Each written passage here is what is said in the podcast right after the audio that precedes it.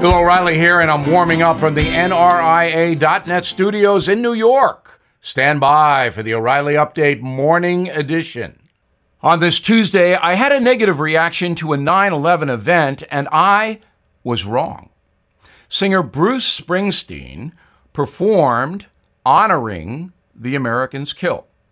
When I first heard that, I felt a negative reaction, emotion.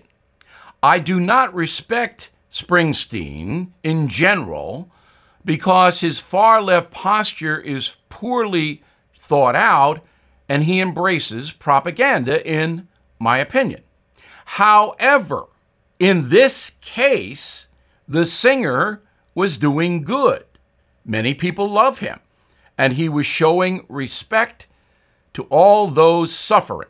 So I was misguided in reacting negatively to Bruce Springsteen singing to honor the 9 11 families.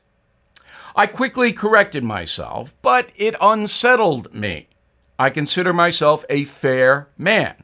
Again, I don't really have much regard for Mr. Springsteen's political posture because he peddles propaganda and he's done it for years. But I was disappointed in my thought process. I should have put things into perspective. The lesson for me reflection is a good thing. So, sorry, Bruce, rock on. Now, this.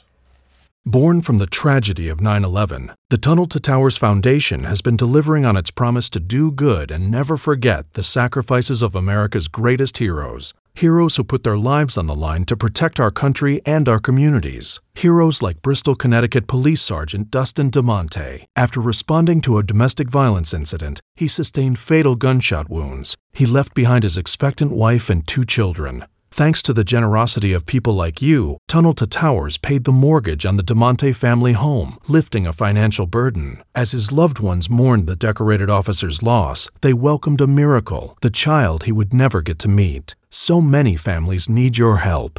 Please help America's heroes and their young families. Join Tunnel to Towers on its mission to do good in their honor. 95 cents out of every dollar you donate goes to their programs. Donate $11 a month to Tunnel to Towers at t2t.org.